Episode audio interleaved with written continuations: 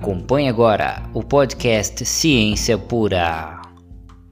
Muito bem, mais uma vez iniciamos o nosso podcast dedicado a todos os cientistas, a todos os amantes da ciência e todos aqueles curiosos também que querem aprender um pouquinho mais e entender o mundo das ciências em geral. Aqui nós falamos de ciência natural, de ciências humanas, ciências exatas também, mas o que nós queremos mesmo é obter muito conhecimento, é discutir os conhecimentos que nós temos alcançado até os dias de hoje. Então, hoje, neste episódio, nós falaremos sobre é, algo extremamente importante para todos aqueles que querem conhecer desde o princípio né, as bases da física. E nós queremos. É, eu já quero falar aqui que eu estou já há um tempo estudando, baixo, fazendo bacharelado de física e por isso eu tenho certo conhecimento, apesar de é, de que eu terminarei apenas o ano que vem, estarei formado o ano que vem como um físico. É, eu já gosto muito desse conteúdo, já tenho um tempo estudando e física é uma matéria extremamente importante em muitas outras áreas, em muitas outras formações. Por isso eu acredito que não somente os físicos, mas é, os químicos, os biólogos, é, os engenheiros, matemáticos, todos deve, devem escutar este podcast, além de todos os outros, né? Você que é da área das humanas, você que é da, da área das, das ciências médicas, não tem nenhum problema você escutar isso, só vai acrescentar na sua bagagem. E aqui, como um físico, eu posso dizer para você que não é difícil de entender os conceitos físicos não é difícil de entender uh, esta ciência, porque é simplesmente uma questão de saber reconhecer que em tudo, em todo o processo, em todo, uh, uh, em todo tipo de matéria, existe uma forma de regras, né? uma, uma regra, existe uma maneira de entender descrever os processos e a física ela tem a sua maneira que é baseada na matemática. Então, é, para muitos que não gostavam da matemática, para muitos que ainda não gostam da matemática, não têm afinidade, a matemática ela está presente na física, tanto que é, é, é, surpreendente como algumas pessoas que entram na física acreditam que vão chegar a estudar somente ciências naturais, né? vão estudar somente os conceitos da força, da, da energia, né? mas o que nós realmente estudamos na física é esses conceitos aliados ao, à parte. É, a parte estrutural, né, que é a parte matemática, que vai nos levar a entender realmente esses conceitos. Então, vamos lá, vamos iniciar. Eu quero propor, então iniciaremos hoje uma sequência de áudios que vai te ajudar a entender desde o básico. E se você já é físico, se você já é de outra área e já entende muito de física, não tem problema, vamos revisar o conteúdo, vamos falar de novo de algo que é muito bom. A física, desde o seu princípio, desde os primórdios, ela tem muito a ensinar. E tem detalhes aí que a gente esquece ao longo da, da vida, né? Ao longo da, da vida, da carreira aí, é, acadêmica, profissional, mas vamos relembrar aqui nesses podcasts. Então, este será o primeiro episódio da nossa série sobre física básica que todo mundo deve conhecer. É, a primeira coisa que nós temos que fazer é analisar o trajeto da física ao longo da história. E nós percebemos que, com destaque, né, tivemos é, os gregos como é, destaques, como ah, embasadores do que hoje é conhecido como física. Claro que em todos os tempos sempre existiram sábios estudiosos, sempre existiram aquelas pessoas conhecidas como magos, por exemplo, que estudavam é, com frequência a, a natureza ao seu redor. mas nós não podemos é, chamá-los ainda de físicos, né? Porque existe aí é, um processo até que se chegasse a, ao entendimento da física, né, de uma matéria, um estudo é, é com regras, com métodos e é, com, dedicado totalmente à, razão, né, à utilização da razão, que seria uma forma é, simplesmente indutiva, seria uma forma simplesmente é, de observação, de análise, de testes. E nós vemos que antes, antes dos gregos, a, a ciência, os cientistas estavam focados muito mais na religião, então eles obtinham as suas, as suas provas, obtinham as suas, é, os seus argumentos em cima de religiões, em cima do que criam aquele povo, do que cria aquele povo. Mas depois, com os gregos, veio então o uso, né, o uso da, do, do lado intelectual, da razão, para poder, né, somente com essa razão, poder explicar os fatos que ocorrem ao nosso redor. E por que que a religião ela seria um problema, né? Eu não estou dizendo que a religião ela é um problema, mas quando eles observavam somente a religião, acabava que em alguns pontos eles acabavam é, tendo problemas para explicar muitas situações, como por exemplo, é, como se forma a matéria, né? Como que a matéria se é disposta. Então muitos deles acabavam ali explicando que a matéria era feita de é, espírito, né? De alma encarnada, algo assim. E isso dificultava o entendimento, porque por exemplo, é, em muitos lugares a, o corpo ele foi proibido, né? De ser mesmo após a morte, proibido de ser violado. Então por que isso? Porque algumas crenças, né, em vários países, acreditavam que aqueles corpos iriam ressuscitar, iriam levantar-se novamente e por isso eles deveriam permanecer é, é, intactos. Por essa razão, nessa, nesse caso, a religião acabou né, trazendo dificuldades para o crescimento científico daquela região e até do mundo. Então, é, em alguns momentos, sim, a religião local acabou trazendo problemas, sendo uma barreira e não possibilitou o avanço científico. Mas os gregos aí eles tiveram essa iniciativa e existem vários é, é, gregos famosos como Tales de Mileto, né, que teve trouxe muito conhecimento, Tales de Mileto que nasceu na Turquia e trouxe muito conhecimento para é, a área científica, ele trouxe muito conhecimento ali é, na área de métodos, de como estudar uma determinada área, e isso também levou né, o início do, do acompanhamento né, do, da passagem de conhecimento é, progressiva. Então, nesse momento começam a nascer as escolas com Tales de Mileto e foi se transmitindo esse conhecimento obtido e formando-se o conhecimento humano. E aí esse conhecimento era é, registrado em livros, era registrado em pergaminhos, né?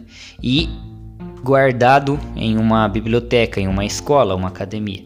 Isso fez com que muitos, né, começassem a in, é, é, integrar, se integrar nesse nesse cenário e também ajudar na expansão desse conhecimento.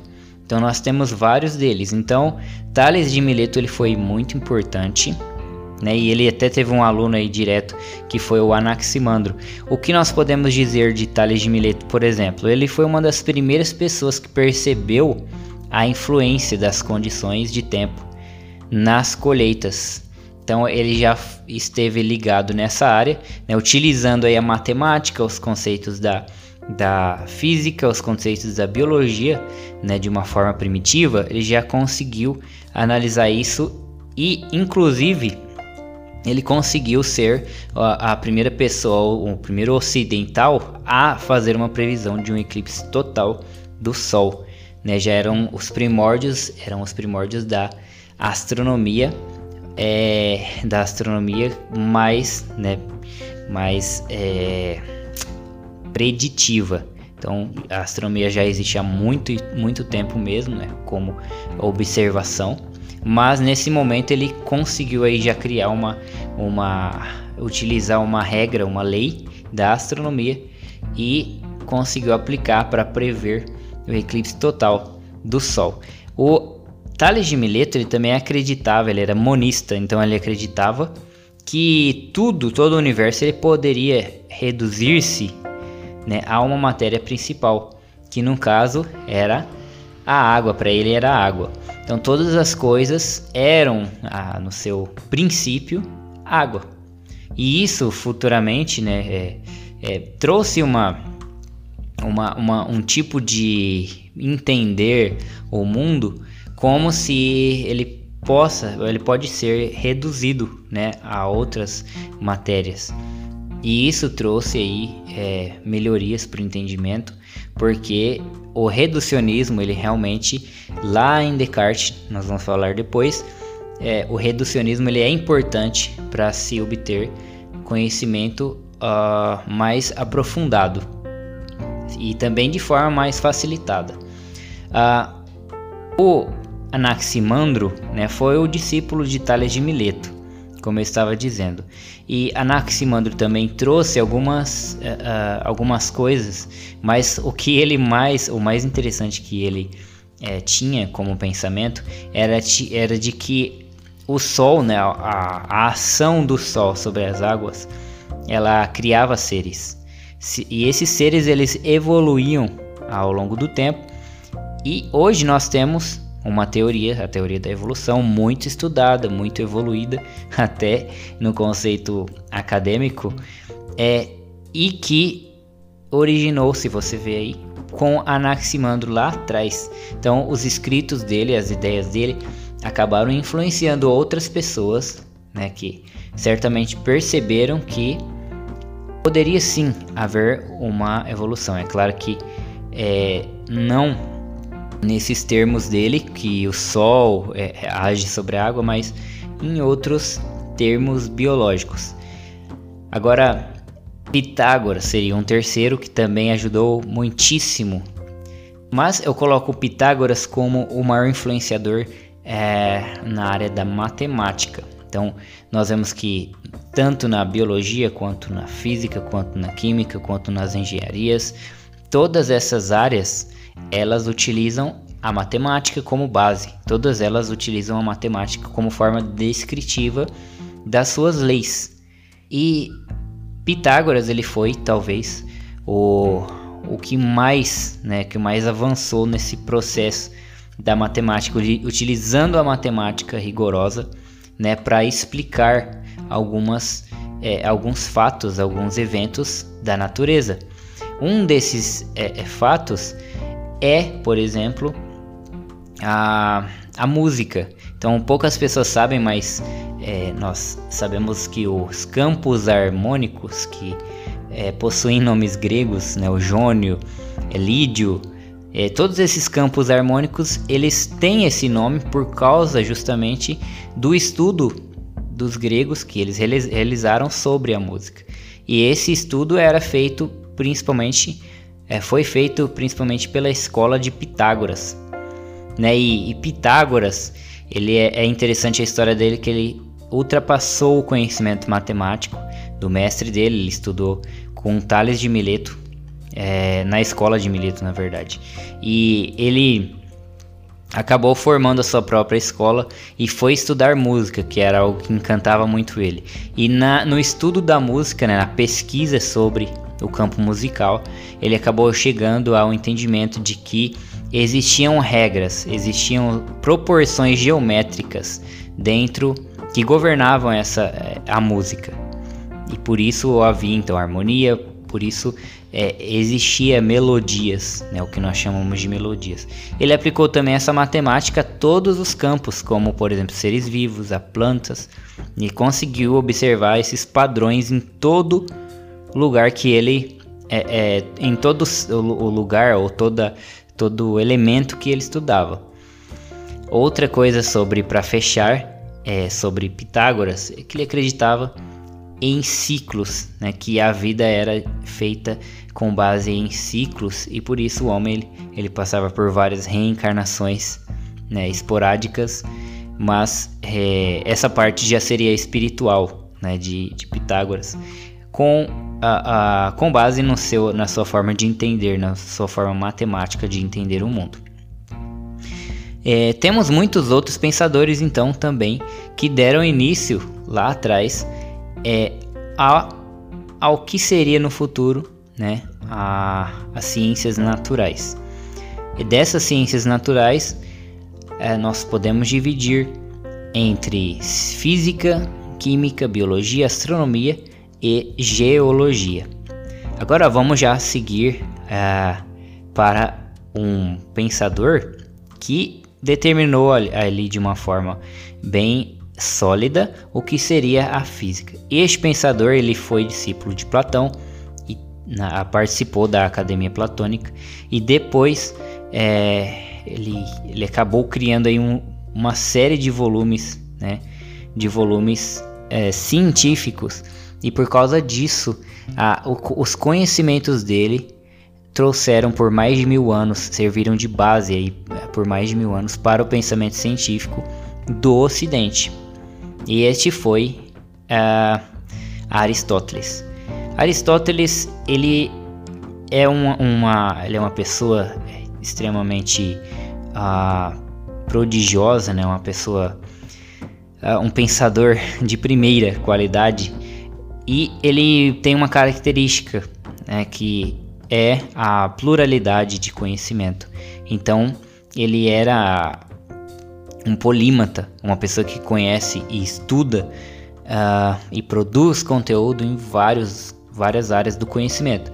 Então ele estudou é, zoologia, ele estudou botânica, ele foi, foi uma das foi a primeira pessoa que criou né, um, um, uma enciclopédia aí de, de animais né, com descrições de cada um deles é, é, baseadas aí na experimentação, baseadas na, na observação. Uh, também escreveu um, um, uma enciclopédia botânica, né, com várias plantas, creio que 500 plantas registradas onde ele vivia. E ele foi também o, o conselheiro, né, foi o, o tutor de o grande tutor de Alexandre o Grande. E com isso, por que, que ele foi importante? Porque ele acabou é, é, induzindo aí Alexandre o Grande a levar esses conhecimentos a, aonde Alexandre conquistava. E por isso ocorreu o período de helenização, né, que levou esse conhecimento, essa cultura helênica para todo essa cultura grega, é, para todo esse espaço é, conquistado e trouxe mais conhecimento ainda é, principalmente na, na área da Arábia, na área da, da Ásia, né, nos, nos locais é, asiáticos, cidades asiáticas, na Europa também. E é, isso, como eu disse, foi serviu de grande influência para o pensamento científico. Agora já vamos dar um, um salto já para a Idade Média para já entender. Como eu disse, Aristóteles ele acabou fundamentando várias, vários estudos, e um deles foi a física. A física de Aristóteles, ela é bem, notória, not, bem notória, né? Nós notamos a influência dela na Idade Média, já na Idade Média, quando cresce o estudo da metafísica e da alquimia. Esses estudos de metafísica e alquimia tinham uma base aí na, nos estudos helênicos, nos livros, nos, é, nos registros que vinham lá daquele tempo. E a, a Aristóteles ele tinha um pensamento de que o mundo era estático, né? de que o mundo ele, ele era é, imutável. E com esse conhecimento aliado à religião cristã, houve então um entendimento de que a Terra estava posicionada ao centro do universo.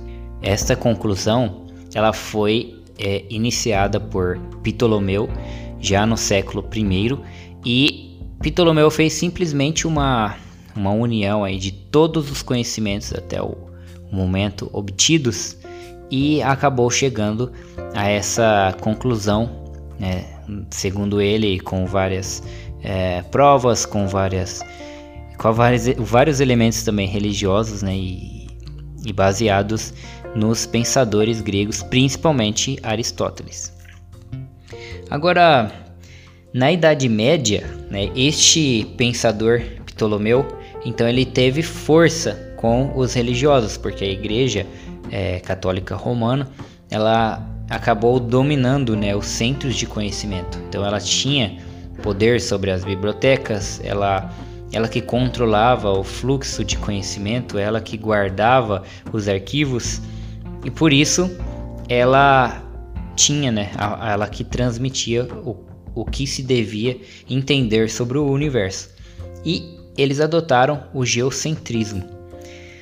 Ah, aí que vem já o primeiro grande cientista, que é que é Nicolau Copérnico, e este apresentava é, uma teoria diferente, distinta de Ptolomeu. E segundo ele, a Terra já não estava mais no centro, e sim o Sol. Então seria uma teoria heliocêntrica. heliocêntrica. Após Copérnico, é, veio então Johannes Kepler, um holandês, que apresentou ao mundo uma forma baseada nos estudos de uh, Tycho Brahe, né, um, um, dinamarquês, um dinamarquês, ele acabou sintetizando uh, uma teoria sobre o movimento dos astros. Então, Johannes Kepler ele acaba definitivamente inaugurando o início do que chamamos hoje de astronomia. Desta forma, uh, junto à astronomia, vemos o fortalecimento da física também, porque a física ela se estende desde partículas, desde uh, elementos invisíveis muito minúsculos, até uh, astros eh, ou espaços locais a nível universo. Com isso também Kepler acabou trazendo né, uma, uma forma de se estudar dados, porque ele pegou os dados ali que a Tycho Brahe havia feito em cima do planeta Marte e ele estendeu esses dados né, para todos uh, os movimentos dos outros planetas, como Júpiter, como Netuno, como ah, os que nós conhecemos, Vênus, Mercúrio, e estes dados acabaram, né, esta, essas leis que ele fez sobre estes dados acabaram realmente sendo comprovados. Então, ele estendeu a lei que regia o movimento de Marte para os outros planetas. Isso é algo que hoje, é, hoje também se utiliza muito. É, outro Outro grande cientista que nós vemos foi Galileu Galilei, que deu realmente uma. Ele viveu muito próximo de Kepler, ele era italiano, e ele deu realmente um, um salto, né? ele pôs sobre a física uma representação muito grande, porque ele acabou é, com pequenos experimentos ele acabou demonstrando a eficácia da, dessa, dessa forma de se chegar a uma, a uma regra, a uma lei definitiva de eventos. Então ele percebeu ali que ah, os eventos eles possuíam a grande contribuição de Galileu, eles possuíam, eles deveriam possuir uma referência. Com essas referências, e podia então universalizar as leis. Então, qualquer lei ah, em observadores diferentes, em locais diferentes, ela seria aplicada. Qualquer lei, lei física poderia ser aplicada, é, sabendo-se simplesmente a referência, o referencial. E isso foi magnífico, porque é, deu um, houve um salto geral na física, uma forma de entender como se estudar uma, se observar um fato científico, um fato natural e torná-lo algo ah, registrado e tornar uma algo sintetizado como lei. Por último, nesse processo, eu quero destacar dois cientistas. O primeiro deles é o Descartes, de, do qual se originou a, o entendimento, a utilização cartesiana de notações. Então, quando nós falamos cartesiano, significa que ah, existe uma parametrização dos dados é, analisados. Então, é, para Descartes, todo o conhecimento, toda, todo o estudo, os experimentos deveriam ser qualitativos e intuitivos. E ele então propõe o uso geral aí da razão, da lógica matemática e o reducionismo. Veja bem, eu falei lá atrás é, sobre o reducionista Anaximandro. Então, todas as coisas elas podem ser reduzidas a pequenas a uma lei. E essa lei irá explicar muitas outras coisas. Dessa forma, também com o reducionismo é possível se é, facilitar o entendimento e estudo de cada evento científico, de cada evento natural. E ele então propõe a razão e a lógica matemática, o que acabou invertendo de vez o processo de produção de conhecimento científico, porque antes eles utilizavam muito a Bíblia, muito, utilizavam muito a teologia, o, os fatos que estão contidos na Bíblia, né, as, as, histórias, eles aplicavam isso tudo à ciência que faziam e por isso ah, acontecia muitos erros e servia seria era uma barreira para o crescimento, o entendimento lógico. Mas nesse momento ele põe aí sobre a razão totalmente o conhecimento. Certamente que é, isso expandiu em muito e com certeza influenciou a forma que os próximos cientistas fariam é, ciência, produziriam conteúdo.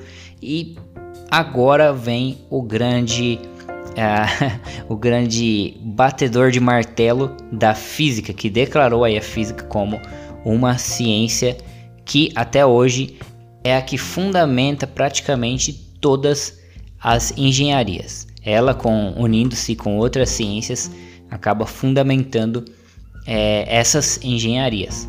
E a tecnologia em geral, nós podemos dizer que nasceu aí com a física.